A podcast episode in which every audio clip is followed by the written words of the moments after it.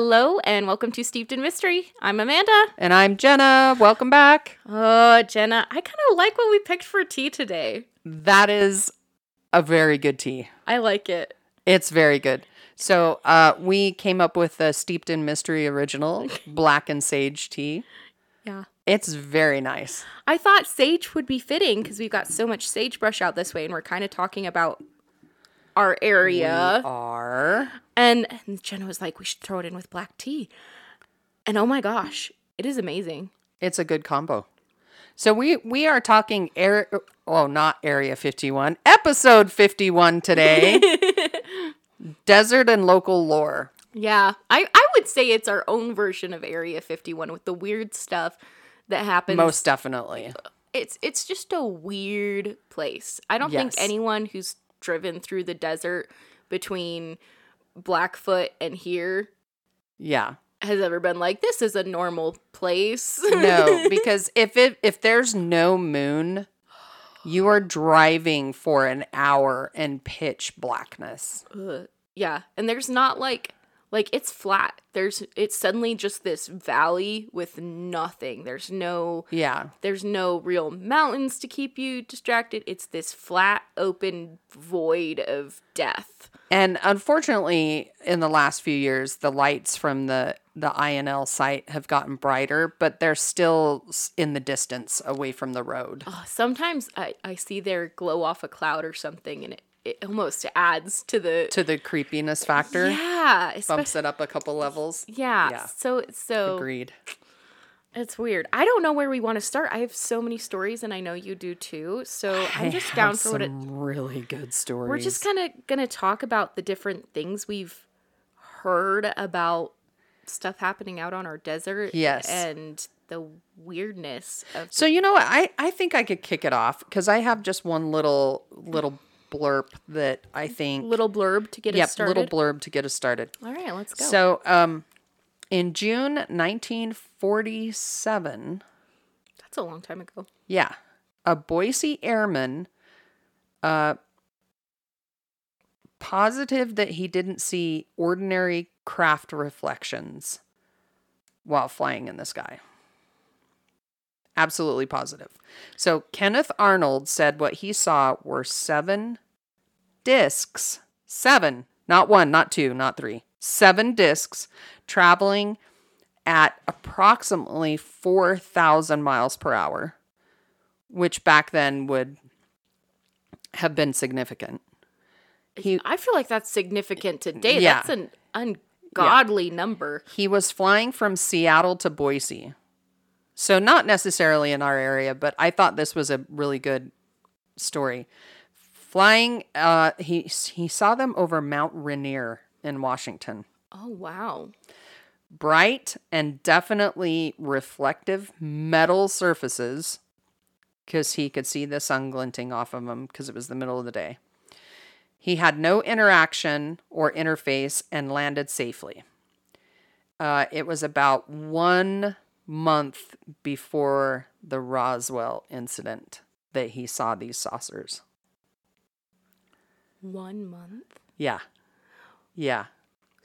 That was a lot closer to the Trinity stuff going on then. Yes. Oh. Yes. But these were definitely disc shaped objects. How much you want to bet one of them just like fell behind and like, Ooh. right? Maybe. Yeah. So he actually wrote a book about it. It was called The Coming of the Saucers in 1952. And he legitimately never wavered from his story that he saw seven flying saucers. Good for him. Yeah. I like when people Yeah. are like that. So that that leads us into Idaho has a history of orbs and reportings of the famous TR3B craft. So TR3B for listeners is like the triangle cla craft that people sometimes see with um, UFOs. It's a triangle shape and there's a light on each one on each corner. So um, and that's according to Idaho MUFON director, which is Uh, MUFON is the Mutual UFO Network, and it's national. Like they have a national. Yes, they have a national organization, and then they have state chapters. Oh my god, I want to be part of our state chapter. Right? That's an organization I'd be down to join. I could I could share some stuff with MUFON. In fact, I'm going to share a couple of stories right now. so um, that's probably why I did the the Freudian faux pas at the beginning and said Area 51 said episode because I had I had aliens on the aliens on the brain. So um, this one happened. This one was actually coming across the desert. So this one was directly in the desert, and um, it's at a location where us locals call the puzzle, Yeah. and uh, it's where two two roadways meet and like form a fork. it's it's it's not just like your regular T fork though. If Yeah. you weren't paying attention, you'd end up on the wrong side of the road, going the wrong way. It's called the puzzle because it's a puzzle to figure out which way you're supposed to go. from- Yeah, from it's not. you. It's yeah. It it's a technically it's a four way, but It's it's, not. weird. It's weird. It's weird. Yeah. Uh, if you've if you've driven there in the winter time too, it's it's like I don't even know what the road is Right. anymore.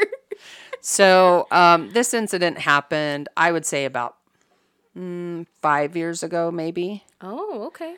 And um, I was driving from Blackfoot to our area, so I was driving east to west. Okay. And um, late at night, um, probably 10 30, 11 o'clock at night, and I'm driving and I see this green, bright green flash. And the crazy thing about this flash, it didn't go from up to down. So it wasn't something falling from the sky. It went from about 30 feet above the ground up. And it was just like super bright green flash. And then you could see the flash travel up about another 50, 100 feet. And then it was gone. That's wild. It was wild. And and at the time my daughter was riding shotgun and I said, "Um did you happen to and she goes that green flash and I said, "Yeah." And she goes, "Uh-huh." Yeah. and I said, "Huh, that was weird." And she goes, "Yep." And that's all we said about it because legitimately it wasn't a flare. It didn't fall from the sky and come down. So it wasn't like a meteor. It wasn't a falling star. It wasn't a shooting star that was going left to right. It literally started above the ground and then went up. and then went up. Yeah. And and, And it, it wasn't a laser type light either. It was definitely a flash and then burnout. That's so weird. You get Yeah. such an unobstructed view of things out in the desert. Yes. And so it's not something where it's like maybe there was a, a gas station over there or uh, there's No, there's nothing. there's nothing to be over there. yeah there's nothing and and i would think if it was like i mean to be fair if it was like a flare like somebody shooting up a flare i would have seen it like at the ground Yeah. and then it usually kind of goes up and then arcs and, And then goes down. falls yeah. this was physics. like mm-hmm. literally 30 feet above the ground and went straight up I don't even think there's anything besides the buttes out there that is 30 feet up for it to even start from. no It no. would have to be hovering in some sort of way. right That is weird. yeah it was very bizarre That's Don't know what it was. I can tell you what I don't think it is, but I don't know what it was. I don't know what it was. Okay. So, while while we're on topic of the desert, um we actually have a uh, Native American Indian reservation that borders the desert. Yeah. And and they have their own superstitions about the desert is a lot of my understanding. Yes. And because their reservation actually borders the desert, which starts, which is, I mean, the area that we're talking about. Yeah. If you ever look at a topographical map of Idaho, the area we're mainly talking about is the banana shaped hole in the center of all the mountains. Yes. yeah. We're like, we are legitimately in the middle of the middle of nowhere, Idaho. Yeah. That's fair. Yeah. Um, but the reservation, it's it's actually it's quite interesting because it's it's closer to populated areas. It's Yeah. just the kind of the the west side of the reservation that that Happens to butt up. butt up against the um Yeah, yeah. The I desert. Their their boundaries definitely get up to there, but I feel like most of them live closer to the Blackfoot and Pocatello's areas because of the convenience. of it. convenience. Sure. Yeah. Right. So we're talking about the um, Fort Hall Shoshone Bannock Reservation. Yeah. And I have some stories. I love stories. So I'm just going to preface. That was That- like a very purposeful. Yes, it was. That was a very purposeful pause. I'm going to preface that these stories were told to me by the first person witness of these stories. And the first person witness of these stories was a tribal deputy. and these stories happened between 2007 and 2009, roughly. Wow. So, not terribly No, That long I, ago. I'd put that in recent time as far as things go. Yes. Yes. So so number 1 we're talking about a first person witness to these stories and number 2 a witness that is trained to remember detail, to look for detail and um just try to uh State facts. state facts, survey the scene, remember Yeah. what they're seeing. Yeah. Okay. So the first story is called Kids Playing Ball. Okay. So um, this deputy got a call that some kids um, were totally terrified. There was something outside of their home and um, it hurt their dog. And so this was after dark. Um, uh, she didn't make it abundantly clear that the parents were home, but I don't think they were. It was just a, a gaggle of kids. Yeah. She said like seven or eight kids. Um, but they they called into 911. They wanted someone to come and check on things at their house. They were that scared. Uh, so she pulled into the home, and as she got out of the police cruiser, she noted how quiet it was. Now, no crickets, no bug sounds, no bird sounds, and what struck her as very poignant was no dogs no dog barking no dog noises whatsoever and and she said dogs are all over the reservation like people have multiple dogs Oh yeah. They're Yeah. they're good little buddies. right well home protection too Yeah. Right. So um, she did notice that there was a horse in a in a horse stall going absolutely crazy, stomping the ground, um, snorting, um, running back and forth in the pen. Nope. Right? Immediate nope. Immediate red flag. Leave. Yes. Go back to your last save point. Uh huh. so she went to the door and knocked, and instantly heard screams from inside.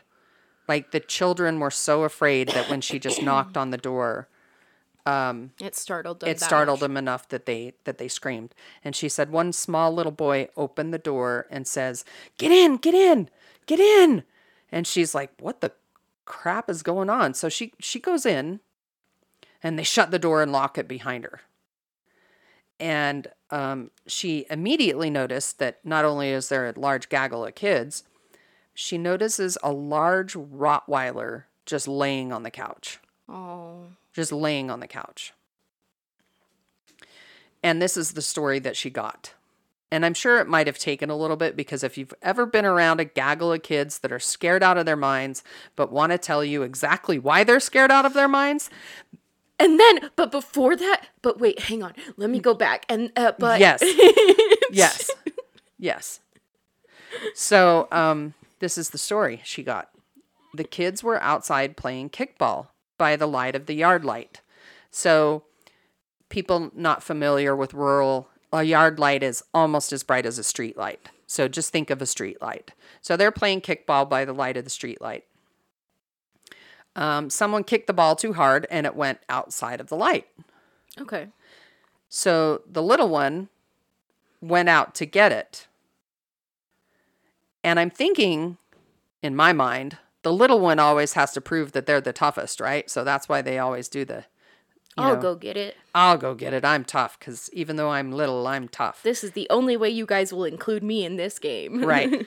so he went to go get it, and the dog, the Rottweiler, ran ahead of him, barking and going crazy. Good dog. Right. So he kind of stops for a second to because he couldn't really see where the dog went in the dark. But the next thing he knew is the dog let out a yip and came flying through the air and hit the side of the house and slid down the side of the house. He was that high up, slid down the side of the house. So at this point, they all ran into the home, and that's when they called for help. Good So for they- them. Yeah, so they must have like collected the dog and just ran in the house. Everyone grab a limb and get, Get inside. inside, yeah. so the deputy looks at the dog on the couch and estimated he weighed about a hundred pounds. yeah, they're big dogs. This is a big dog. So she's like, yeah, these kids are pulling my leg. This is, you know, what's going on. So she is doing her due diligence. She goes outside um, again to investigate. Right. On the side of the house, the siding is actually dented five to six feet off the ground. And she could see where the dog had hit and slid to the ground. She literally said, I could tell it was his shoulder area that had hit the side of the house. It was that pronounced. My gosh. So at this time, at, at this point, she calls for backup. Yeah. She calls for backup. Something threw a giant ass dog against this Yep. house. Yep. and they knew. They knew what it possibly was. So the o- other officer, so the other officers that responded were actual tribal members. Mm-hmm. And they the um, senior officer actually knew that it was a Bigfoot. He looked at the other officer holding a 9 millimeter rifle and said, All you're going to do with that is piss him off. She then heard one of the kids say that she had that he had seen him walking down the road after the incident on two legs and thought it was a bear. She also personally saw a large footprint about 18 inches long in the mud by the horse corral. God. So, Oh my god. yes. Holy shit. So, from that point forward, not only did she know that tribal members knew there were there was a Bigfoot in the area. At least one. Yes. But they sent her there on purpose alone as a small white woman to face this Bigfoot. Cuz they she said I know they wanted to see how I was going to react. Well, because if they said we're coming with you, it's a Bigfoot. There's no way she would. Oh no. no. The the reaction she would have had going into this situation would have been so Different. yeah, because Skeptical, you know. Uh, yeah. That's why if I ever legitimately feel like an alien has crashed in my yard or there is a cryptid of sorts around, if I call the police because I feel I need backup or something, Yep. my call is going to be I think there's crackheads here. yeah. There is something spooky going on. And it may or may not be crackheads. yeah, just just because they'll respond to crackheads, but they're not coming if you scream Bigfoot. Right. right. And I'm I I'm not even sure the kids knew. Probably not. Yeah. I I wouldn't have even bothered to think of anything. I would grab my dog, run in the house, Right. and been like, I am never leaving again. Exactly. Okay, so ready for story number two? Yes. Okay. This one's called The Chicken Coop. So, this story happened sometime after the first story. The deputy, the same deputy, was called out for a damaged chicken coop. The deputy arrived and met the homeowner who stated something had destroyed her chicken coop. So the deputy again went outside to um, into the yard to look at the you know, survey the scene, see what happened. There were chicken running everywhere. And the chicken coop was actually smashed to pieces. There was nothing standing. Oh my gosh. So it was just, like she said, destroyed. Just chickens everywhere, wood Yes. everywhere. So, and not only that, the home this was a chicken coop big enough that the homeowner was storing chicken feed in a 50 gallon drum Oh, okay. inside the chicken coop. Yeah, make it easy. Right. That that barrel had been thrown across the yard while full of feed. Bullshit. No way. She said the feed was like you could see the trajectory because the feed was just Like streaming Yep. out of it. streaming out of it. She said that it legitimately was probably f- 50, 75 feet away from the chicken coop. So we're talking about a weight. So if you think about it, 55 gallon drum or a 50 gallon drum, that alone probably weighs 20, 30. Well, I would say more like 30 pounds at least. Especially if it's like a, a solid steel drum Yeah. and not one of the yeah, aluminum it's ones. those, those aren't light. no. and 50 pounds of chicken feed. So you're talking, I would guesstimate between, safely, between 80 and 100 pound weight. I think that's fair because think about Yeah. I I mean I don't know anyone who could chuck a 10 pound bag of flour that far, Yep. let alone something that large. Like it, for those of you who who don't live in the country, if you've ever been to like a rodeo or County fair. county or- fair, Yeah. it's like it's what they have the horses run around Yeah. during the barrel race. Yeah. Like they are huge things. Yes. And chicken feed is usually like grains and heavy, dense Yeah. food. Yeah. Oh my So she said no one could have lifted that weight and thrown it as far as they did unless they were superhuman. Yeah. So um, again, she's walking around the chicken coop. She doesn't know what to tell the owner because, What do you tell the owner? sorry, your chicken coop's destroyed. destroyed. At least your chickens are alive. She again saw a large footprint near the wreckage of the chicken coop. But this one was not as large as the one that she had seen the incident before. Still large, barefoot footprint, but not as large as the one she saw before. so we're p- talking potentially a family of Bigfoot. We're talking that it was common knowledge again amongst the the older tribes people that there was not one but two bigfoot that lived on the reservation.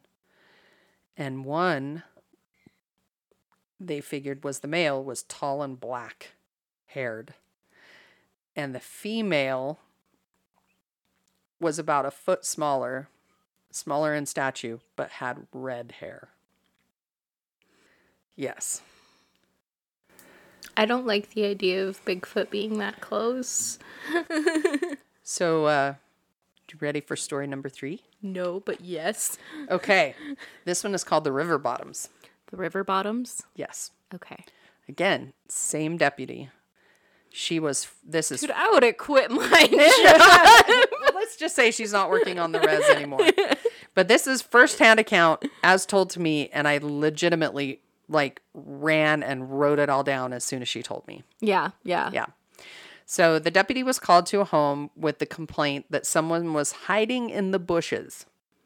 The- I the homeowner reported that a specific person who was known to get intoxicated, was hiding in her bushes and making a lot of noise. Now, to be fair, this incident was almost what you would consider in town.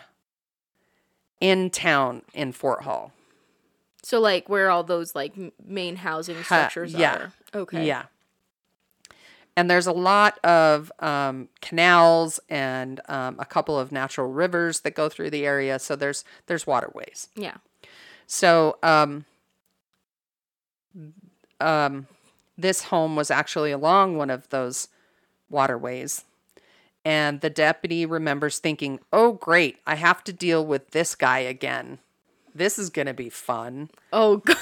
So she legitimately knew knew enough to be like, yep, that's, when she when the that's probably Yep, when- Tom, Dick, and Sally in well the the, the, the homeowner actually said that the person's name oh yeah. specifically and she was like oh great i know him and we don't get along that well so this is going to be fun so she's walking through the bushes with her flashlight and she's trying to find this guy in the bushes. And um she looks down the bank. She goes around a bank of bushes and she looks down the bank to the water.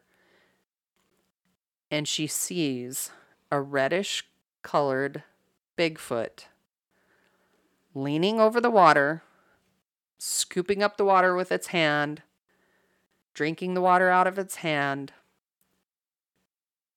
and she, I mean, probably did what all of us did. She froze for a second, and the Bigfoot turned and locked eyes with her and started to growl and hiss. Oh. She noped back to her cruiser and locked the doors. Good. She said if there was a guy in the bushes, he could stay there. yeah. She legitimately said at that point, she was like, I went to the safest place. she said, I didn't feel like she would come and attack me in my cruiser. or But if nothing else, there's more between you and the. She legitimately saw a Bigfoot on that third encounter. Holy shit. Yeah. That is insane. Isn't it? That's so cool. And it's so close to a populated area. It's, It's not so- like it's no. Yeah. it- oh, and it's it's it's it's not in what I would call a vastly wooded area. No, no, not at all. We're not talking huge pine trees or huge. We're talking maybe someone trees. grabbed a, one of those tiny trees from Home Depot and threw it in their front Yeah. yard.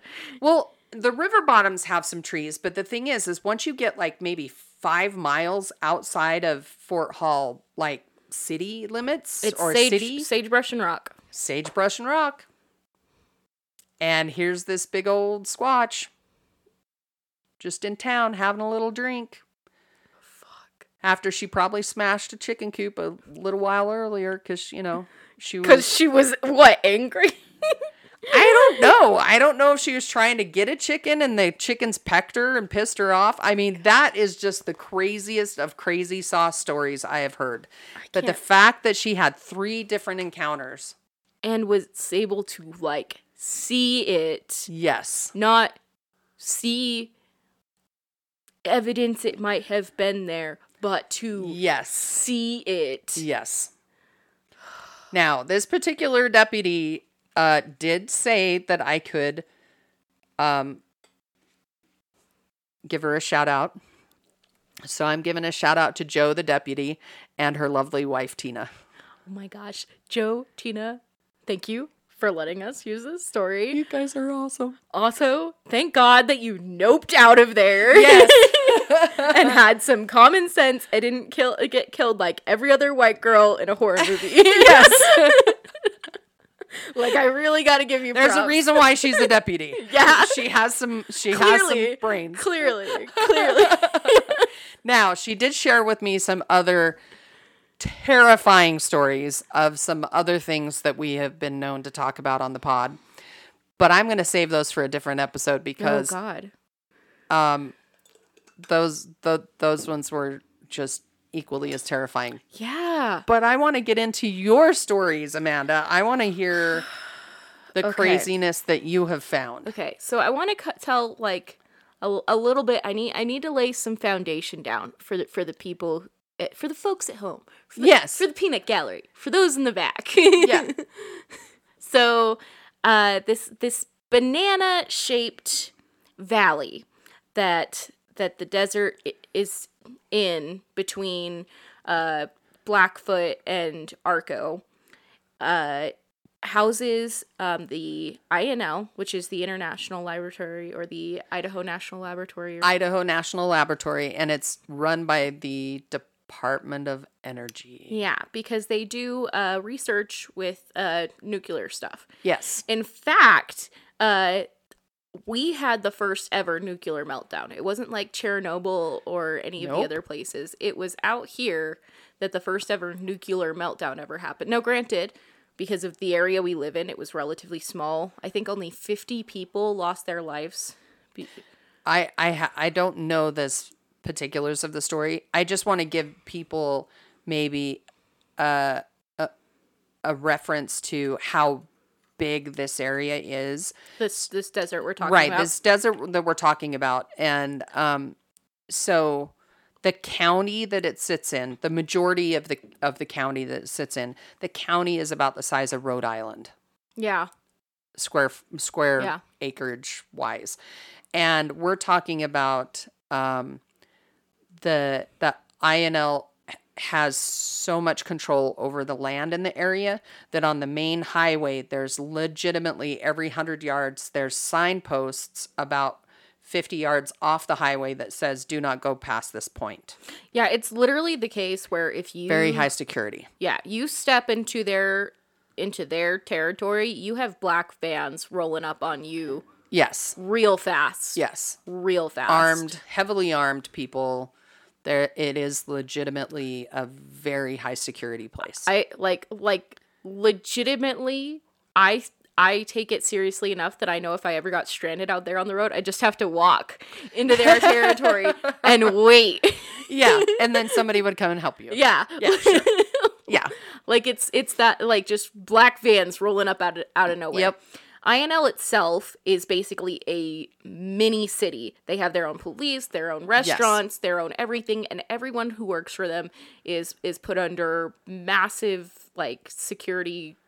review. Yeah, Yeah, like they really have it locked down. So most of the desert is is theirs in one way or another yes, um, with an exception of the land for Atomic City, yes, the Big Butte, yes, and Craters of the Moon. yes. Craters of the Moon is a national park that we have here in Mm-hmm. our in our little valley. So so that kind of gives you our our landscape we're dealing with. A, a, a serious nuclear machine people scientists over here, Yes, park rangers over there, yes, and just nothing else. and and and the res over on the other side. yeah. Yeah, Yeah, and then and then us. yes, and then us and little old Arco. So you know, and then just some people with some cows. like, like really, that's the Yes. situation. So, not a lot of people come out here for anything but working at the site or going to go to Craters of the Moon, or they're driving through. or or they're driving through. It's Yep. it's just not it's not a destination, nope. And, and I'm glad for that. Yeah, like I really am. I like my quiet. yeah, I could not live in a tourist town. No. But so Craters of the Moon uh, is very unique. I've been to a lot of national parks. I had the opportunity growing up to be able to go to places like Zion's, to the Grand Canyon, to some of the national parks through Colorado, Montana, out east. I've been to a lot of them, and they are all very pretty and very unique. But Craters of the Moon is very different. It's a whole nother level, if you ask me.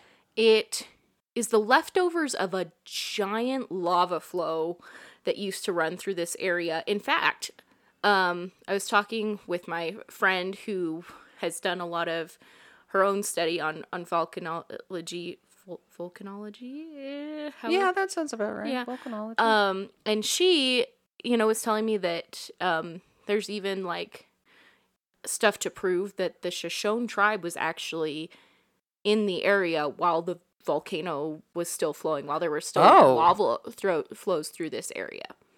Interesting. So their their tribe and and the lava flows and the land in this area they go back. right. So so they're Well, I know they considered the big buttes the the so we have three buttes. yeah, they're On the desert. giant. You can see them from Pocatello, which is miles away. And and if you think about the how big the pyramids of Giza are, these are actually double, sometimes triple the size of the pyramids of Giza. Uh, But there's one giant butte and then two smaller buttes, kind of similar to the Great Pyramids. And the thing is, that's also similar is there's nothing else around them. No. Like they just pop up out of the desert. And you can see them for like I said from miles, Miles. away. It- it- like if, if you don't know which way you're going, turn around and look for the buttes. Right. Like, right.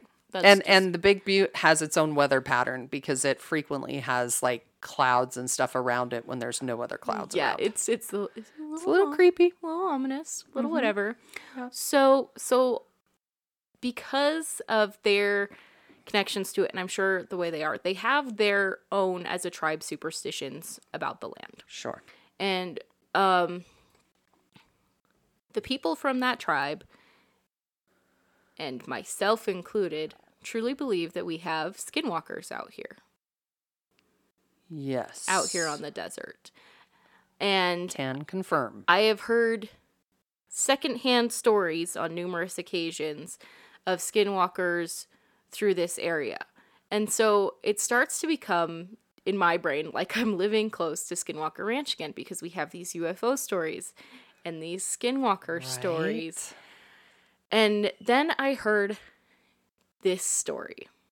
And I don't have all of the details, so I'm going to leave some names out and you guys are going to have to forgive me, but I just when I heard it I was like this is weird. Okay. This is extremely weird. Okay. So, I heard it from someone who heard it from someone. Okay. Um this guy and his wife, you know, were had some sort of a breakdown in their relationship, a, a fight. Okay. And she had uh driven off and angry and stuff, right? Um to to the point where like she was just like, "Nope, done, gone, whatever." Oh, okay. and he comes home and she's gone and he has no idea where she is what's hmm. going on and they find her it was a- a vehicle of some sort i believe it was her truck parked out on the side of the road going between past the puzzle to arco Oh. yeah in that stretch of road there Okay. which everything there is INL property. Yeah. You It's- you can't go anywhere off the road without running into the little yellow signs. Her door was open. There was evidence of tracks from her leading Oh. out past the road onto the side of the road Ooh. that just stopped. What? Yeah. This guy actually from from what I understand of the story ended up being put under investigation, you know, because of the struggles with his wife, there was worries. But sure. there was no evidence to him having done anything maliciously. It was just one of those bad fights where people need air, you know? That's Sure. just what it is. She has not been found. I believe she's been pronounced dead at this point. Oh my gosh. I could not find, and so this is what's really frustrating is I really want to to somehow get through my connections and go talk to the person firsthand because I could not find a single report matching these descriptions. I could not find news articles on this of and you I feel like missing person report, truck found on the side of the road out in the desert would be Yeah. It would be in the news somewhere. I I could not find it, and I could just be bad at googling. Um, but I could No. I could not find the report on it, and I I was told this like a few months back, and I have been racking my brain, Jenna. I cannot think of a single like. If she'd gone onto the INL property, the INL authorities would have taken her and brought her back to her car. If it was car troubles, they would have helped her because they don't want her Right. wandering around their property. Right. Got her a tow truck, a phone, whatever she needed. Sure. The only other option is maybe she walks over to Atomic City and gets a drink at the bar, but then they would have found evidence of her having been there. And it, I mean, like, Atomic City is like four people. Right, but uh, but if it happened after the puzzle on the Arco Oh, yeah, side, she- that's way far from well, I, it's Atomic still City. closer to like anything else you're gonna find. I feel like yeah, so. If if you're looking for some place to go, you're gonna go to INL or you're gonna go to Atomic City. yeah. if you're just walking on that road. And they did not have reports from INL. They did not have any sort of evidence that she had ever been in Atomic City. So this woman just vanished.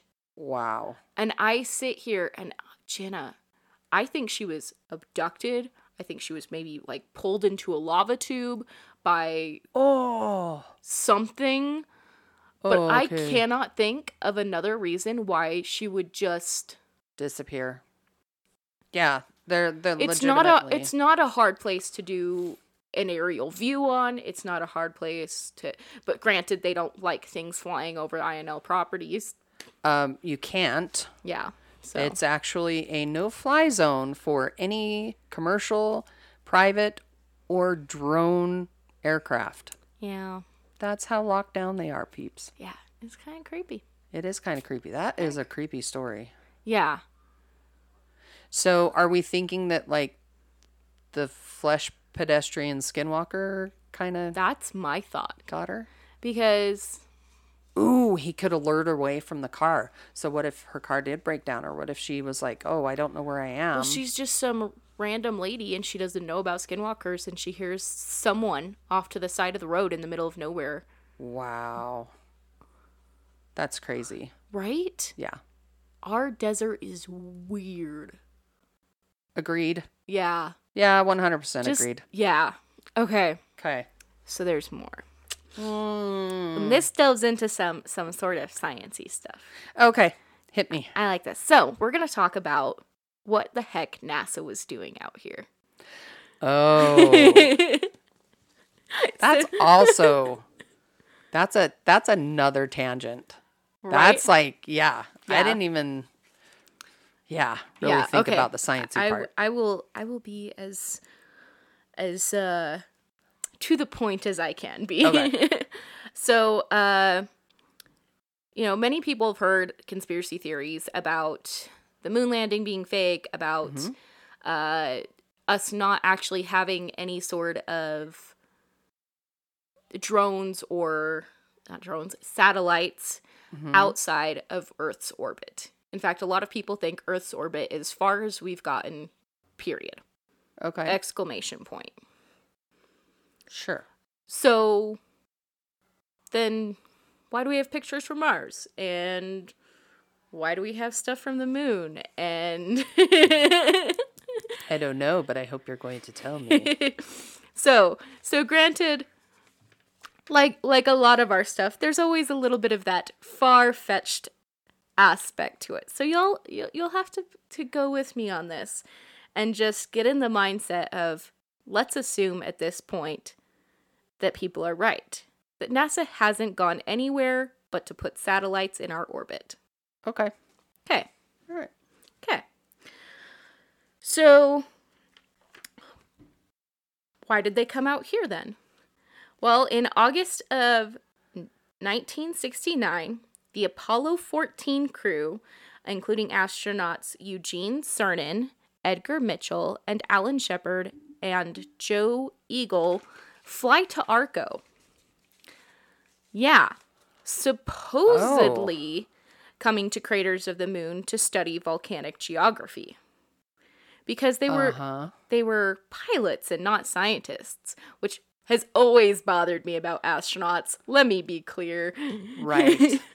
right. I don't I get they have to have a pilot, maybe a backup pilot, Right. but we should have, you know, some actual scientists in space if that's who we're sending. Yes. So they come out here to, you know, to study the volcano, to figure out how they need to handle walking on lava tubes, to gather rocks. All of this is very strange to me because, one, again, you're either dealing with INL property or you're dealing with Craters of the Moon property, and Craters of the Moon is very stringent because they want to preserve everything, and some of the lava Yes. tubes can be very fragile. So they don't want the lands. They call it a fragile landscape. It's very dangerous out there too. Yeah, and like the first guy out in that area, like ended up like wearing through his shoes, cutting up his feet. Like yes. it is sharp, yucky rock. And listen, I handled lava rock for like one day, flipping lava rock around my house, and my hands were sore for weeks. Yes. It's not fun material to deal with. So they go out there just to supposedly study rocks. I I've also heard, I could not confirm this through NASA's information, but I have heard through like Crater of the Moon lines and other lines that they were also testing gear for the astronauts, seeing how well boots and things like that would hold up against. oh. Yeah. Well, okay, that makes sense. That makes sense. yeah, if you're gonna if you're gonna be walking on a strange planet, you you want good shoes. Sure. You want Sure. shoes that aren't gonna aren't gonna cut away in your environment while you're doing stuff. Mm-hmm.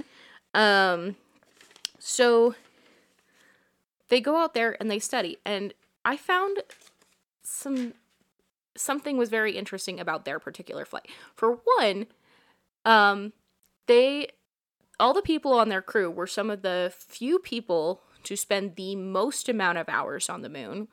They were like the third crew to ever actually have people on the moon.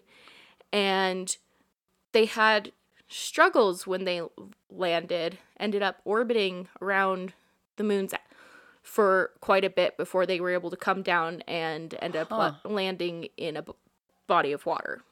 Sure. Okay.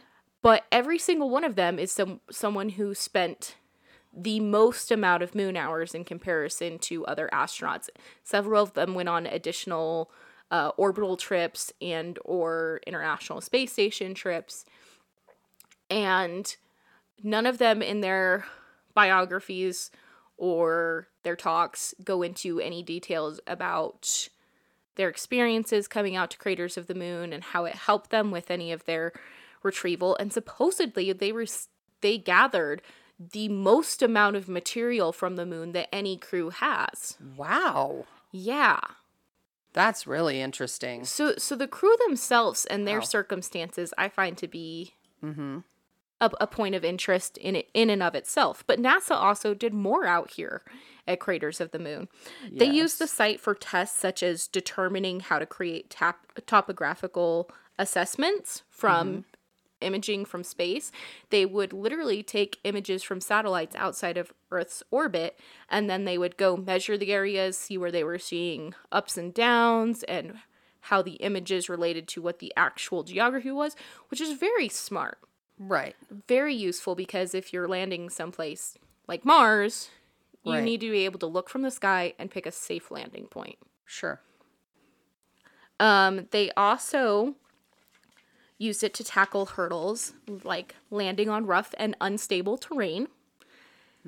Although details on how they used the g- geography out there to come to such conclusions are very vague. And they tested their rovers there. Yes, they did. Um, supposedly to make sure that they could properly circumnavigate uh, the lands they might come across and to make sure that they could gather and assess materials properly and send proper information back. So they'd have their machine do its own little core sample, see how it gathered it, how it operated, and if the tests it was reading matched ones that they could do with further equipment, then they could store Oh, in yeah. the rover itself. Again, all of this is very cool. So so who cares, you know? it, all, yeah. it, it all sounds very innocent. Um, unless you have my mind or Amanda's mind, and then you're thinking, well, this seems a little fishy. It does. Yeah. Especially because there are two other places in the world where people have said that they assume that NASA is using for their pictures from the moon or from Mars. And one of them, Iceland, is another destination that the Apollo 14 crew went to to supposedly study. Wow. Yeah. What? So people compare a lot to this uh place in Iceland and compare photos and show that the Mars rover photos are literally just sepia photos from there. Wow. So with that in mind, That's a rabbit hole. with that in mind, Jenna, Okay. What are we gonna? I you've lived in Arco for a long time. Well, over ten years. Yeah. Yeah. Yeah. You've been to craters. Yes. You kind of know the geography around here. Yes. Yeah. I am going to show you pictures. Oh, are we gonna play a game? Yeah. Okay. I'm going to show you pictures and you tell me if they're Mars or craters. I've put them all in black and white Oh. and I want to see if you can tell based on just the landscaping alone, if you can tell if it, these are pictures from a foreign planet or from Mars. Okay. Alrighty then. Okay. Let's. Picture number 1. Mars or Earth? Um. Mars. Correct. Okay. Okay. There, there was a little doubt there, but not not I- I- terrible I, much. I, I sensed it. I Yeah. sensed the doubt. Picture number two. Ooh. Ooh. That one's a little tougher, but I'm actually gonna say craters on that one. you were right. You're good at Okay. this. They are all like black and white pictures of like very rocky. Yeah, terrain. it's just rocks. Just it's just rocks. rocks with hills in the background. yeah, I mean, legit rocks and hills. yeah. That that that's your options for for topography. Oh, I don't know if it'll spin. It's not gonna. There we go. Um, Mars. Wrong. That one's craters. That one's craters. what? What? Okay, that one's got to be craters. yeah, that one's craters for Okay, sure. Yeah. But I had JKS in there for a I minute. know. I was like, ooh. Now we're into the tricky. She's trying to stump me. I really am. I enjoy it thoroughly. This one is funny because I feel like this one's so so classic that it's obvious. Um, craters. Yeah. Because you can see the flow, the lava. the lava tube Yeah. flows. Yeah. The lava flow kind of gave it away. How about this one? See, that's another tricky one. I would say Mars on that one. Yeah. yeah. Okay. But they are Very similar. immensely similar. I'll tell you what, when I was throwing these in e- through editing and putting them in black and white, Mm-hmm. I was having trouble going back and I had to reorder them so that I knew Which was which? which was which. There you go. because I was looking through back uh, back through a lot of them, and the only one that I found besides the the like typical lava tube one that I really struggled with saying, okay, quite clearly that's Earth, is this Uh-huh. one because of the clouds in the background. Oh yeah, yeah, yeah, That's so it, it's like immediate. yeah. That But if you cut the clouds out, I wouldn't. I would say that was Mars. this is me with a smartphone literally putting a black and white filter on. No That's insane. Photoshop, no extra stuff. And NASA consistently admits that they Photoshop their photos. They they claim that it's for photo editing, for increasing view of it, for making it more legible, for sticking it through the right filters because they send special cameras to space when they do things but they legitimately brought the Mars rover here before it ever went to Mars Yes.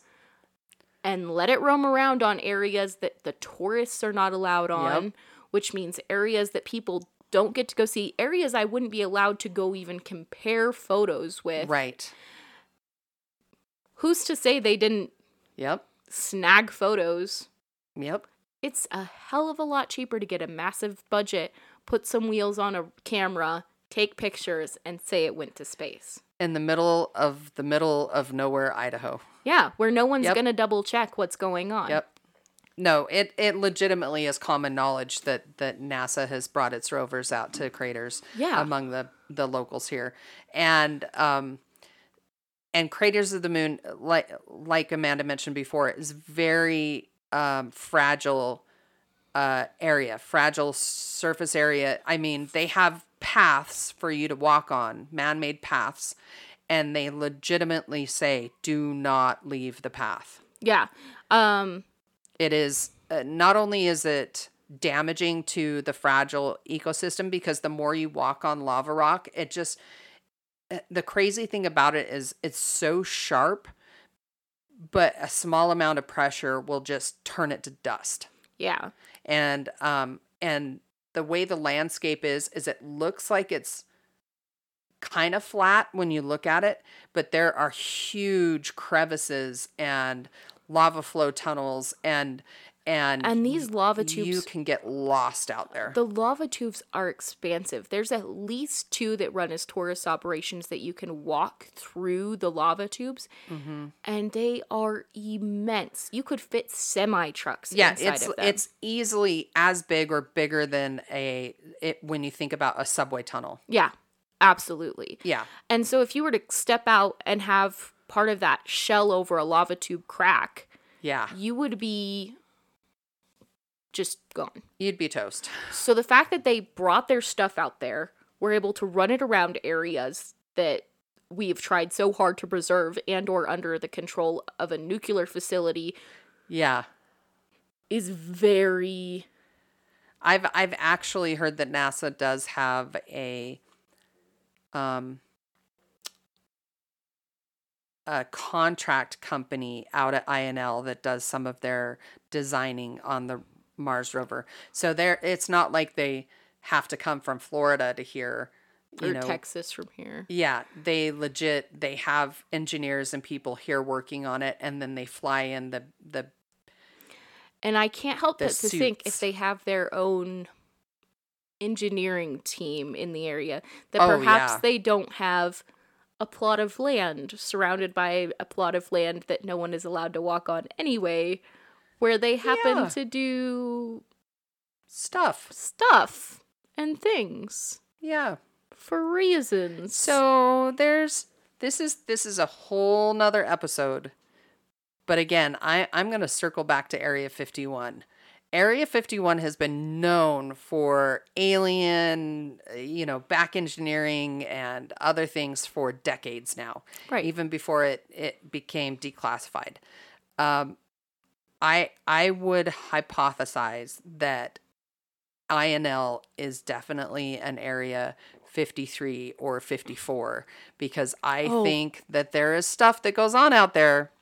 Because when we say top level security, we're we're talking uh, people cannot take their cell phones or any elo- other electronic device with them to work, and they go through metal detectors to go to work.